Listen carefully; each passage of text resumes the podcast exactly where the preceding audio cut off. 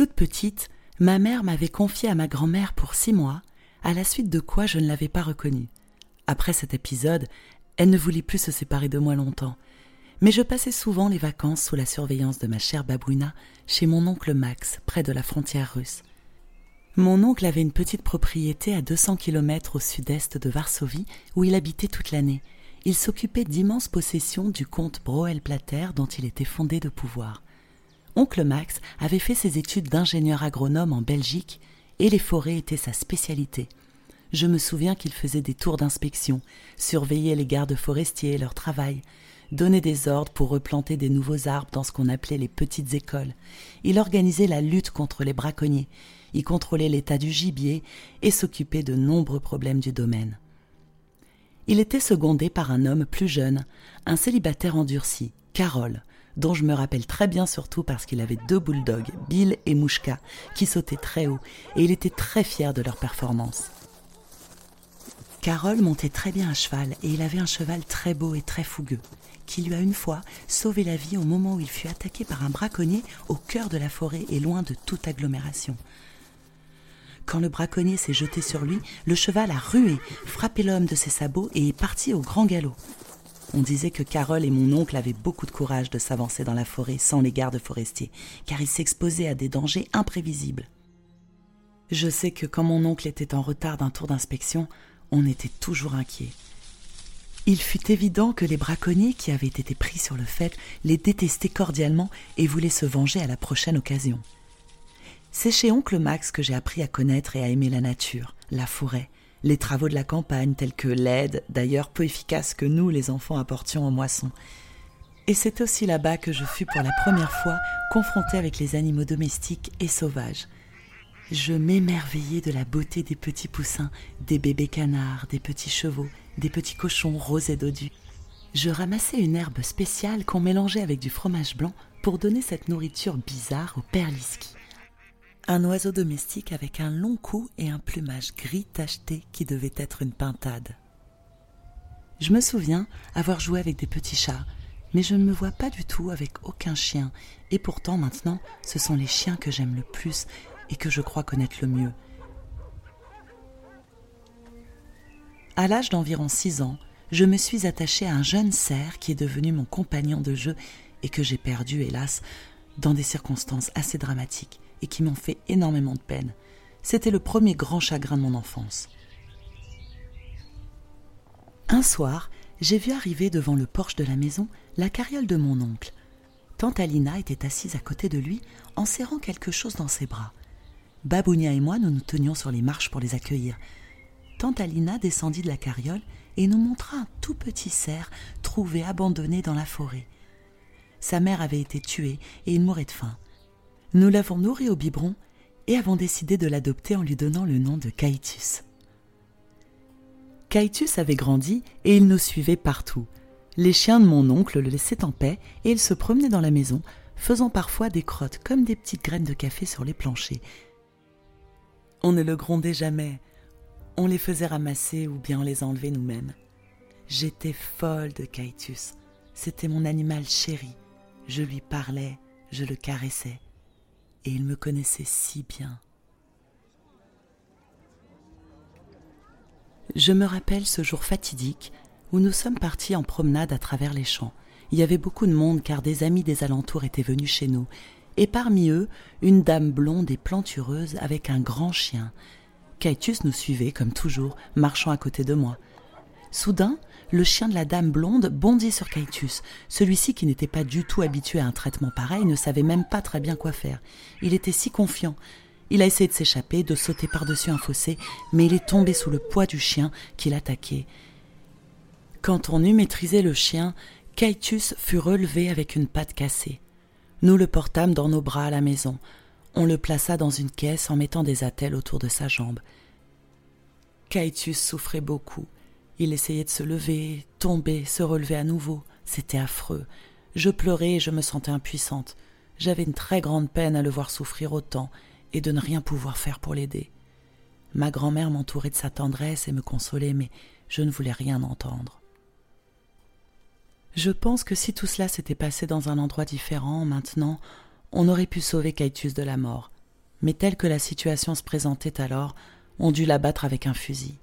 Je me rappelle très bien le moment où ma grand-mère m'expliquait la mort de Caetus en essayant de me donner de l'espoir que sa vie ne s'arrêtait pas là.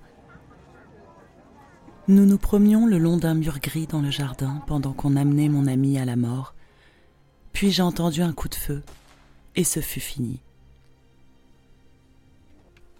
Comment expliquer à une petite fille de six ans le mystère de la mort et comment calmer son chagrin? Je ne saurais probablement pas le faire, mais Babounia, elle, y est arrivée, et nous avons toutes les deux fini par prier ensemble pour que l'âme de Caetus aille au ciel.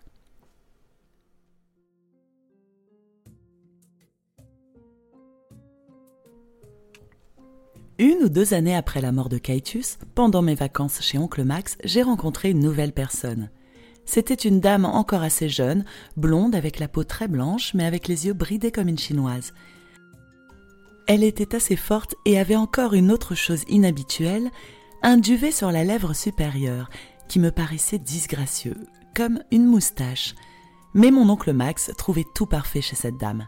Il se promenait avec elle en lui soutenant le bras avec respect et tendresse, et l'entourait de beaucoup de prévenance.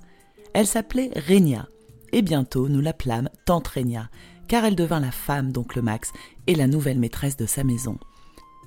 Elle avait un fils de son premier mariage, car elle avait été mariée auparavant et était divorcée. C'était la première femme divorcée que je rencontrais, et cela donnait à Tante Régna, à nos yeux, l'air tout à fait particulier. Son fils était un petit garçon assez mignon, mais très gâté et turbulent, et en plus de cela, il mentait avec une effronterie qui me choquait profondément.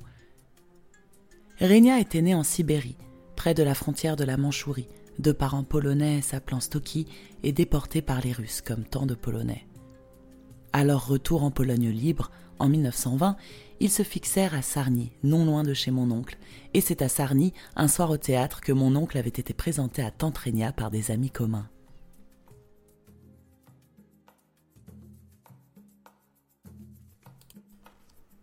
Oncle Max et Tante étaient très heureux ensemble.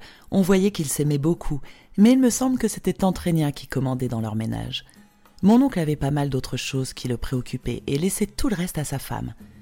Babounia a dû lui céder la place de maîtresse de maison, ce qui ne devait pas être facile pour elle, puisqu'elle continuait à habiter avec eux. Mais elle savait s'effacer quand il le fallait, avec dignité et sourire. Tante Régna invitait souvent sa plus jeune sœur Ella, qui était très éprise de Carole et qui voulait absolument l'épouser. Tout le monde trouvait cette idée excellente. Elle était très jolie et une fois mariée avec Carole, elle pourrait habiter près de sa sœur. Les deux amis, Max et Carole, devenaient des beaux-frères. Ils seraient liés en plus de leur travail par des liens de famille. Cela paraissait parfait. Je me souviens de toutes sortes de petites conspirations derrière le dos du pauvre Carole pour l'amener à se déclarer à Ella mais sans aucun résultat. Et Carole semblait être le seul à trouver cette idée mauvaise. Plus on insistait à les laisser ensemble et plus ils devenaient distants. Ella et Carole se sont rencontrés des années plus tard en Angleterre. Elle était officier de la Royal Air Force et lui un réfugié arrivé en Angleterre vers la fin de la guerre par des chemins difficiles, sans argent. Il n'était toujours pas marié et elle non plus. Et Ella était toujours prête à l'épouser je crois que Carole a dû lui dire assez brusquement de le laisser tranquille, car j'ai senti qu'Ella lui en voulait pour quelque chose. Il était, paraît-il, tout à fait démonté et abattu par la guerre et par tout ce qui s'était passé. Quand il était à Londres, il fuyait ses anciens amis et n'est même pas venu chez nous. Pourtant cela aurait fait tellement plaisir à ma mère de pouvoir parler avec lui d'oncle Max et du temps d'avant-guerre. Ensuite, Carole a complètement disparu. Nous n'avons même plus entendu parler de lui. Sauf une fois, quand on nous a dit qu'il était mort en Amérique. Oncle Max et Tante ont eu un enfant ensemble, une petite fille, qui les a comblés de joie car ils la désiraient tous les deux. Ils lui ont donné des noms impossibles que Tante avait trouvés dans des livres qu'elle lisait à l'époque, mais nous avons tous, ses parents y compris, fini par l'appeler tout simple Ida.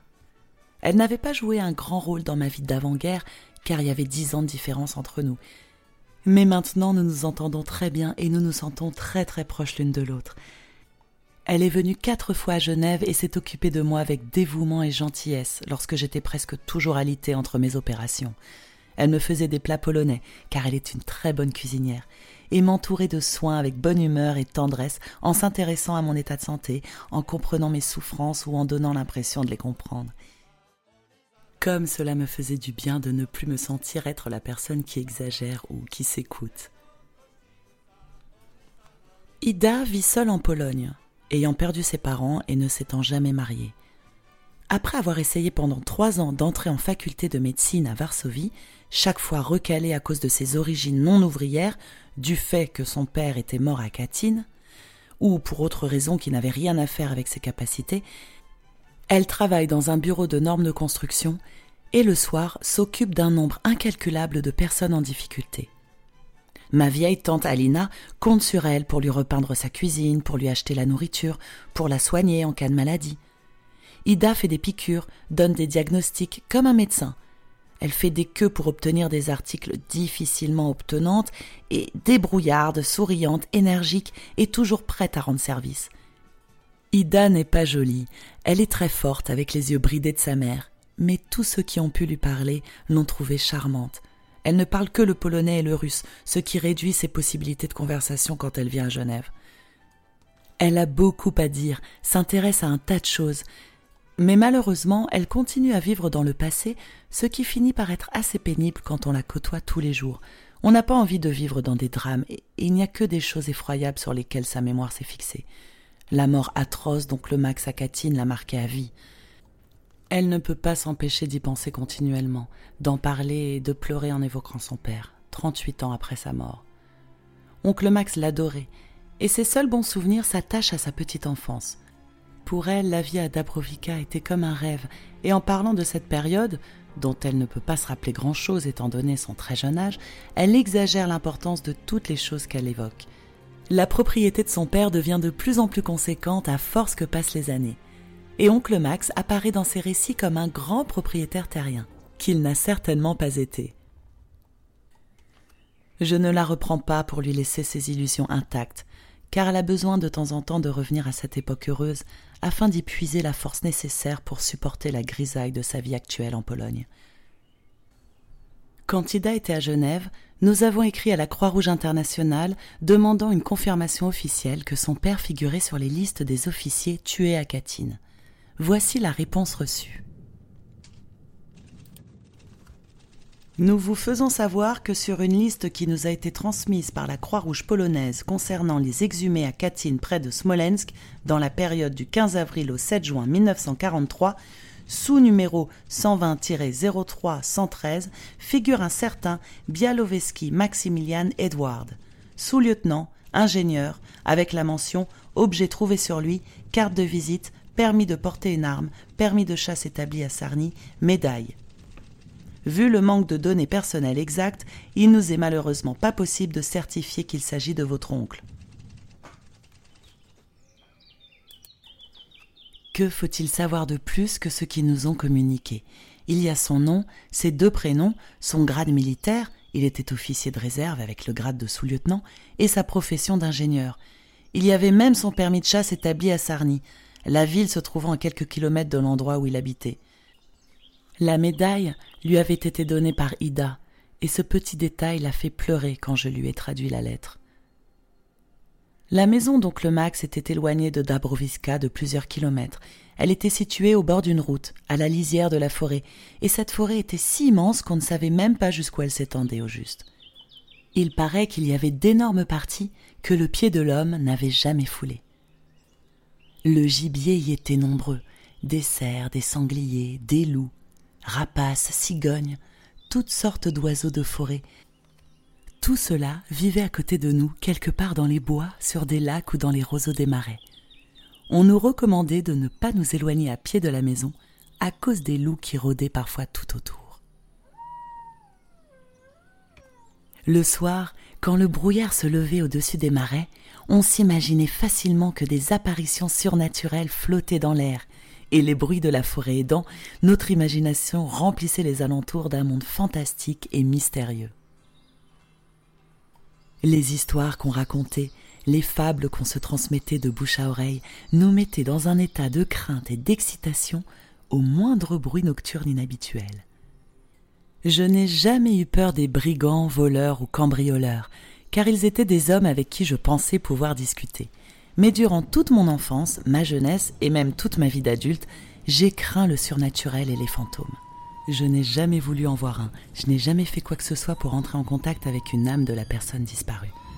Nous avons fait tourner les tables dans notre jeunesse, mais sans grande conviction, et en riant plutôt de tout ça. Et je n'ai jamais demandé à mes chers disparus de se manifester devant moi ou de me faire un signe.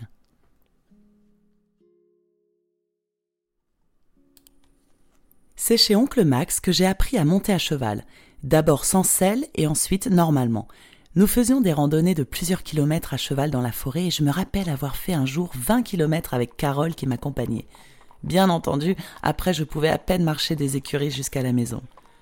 Parfois, nous allions avec plusieurs voitures à chevaux nous baigner dans un lac de la forêt. Des expéditions avec pique-nique pour toute la journée. Nous nous baignions dans une eau transparente et brune comme les feuilles qui tapissent le fond du lac.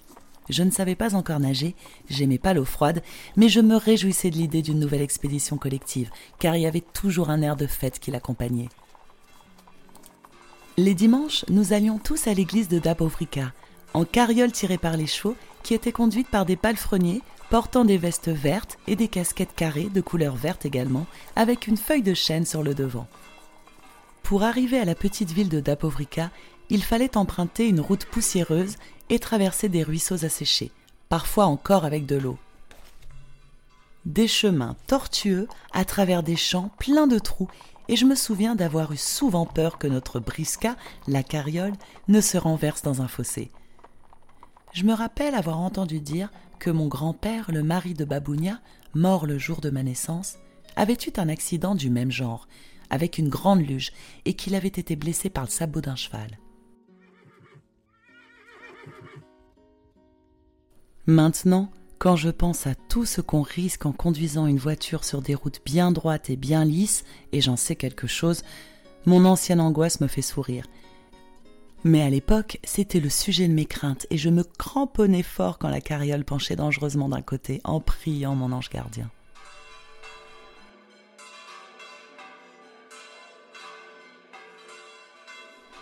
Une fois à l'église, j'étais moins assidu dans mes prières.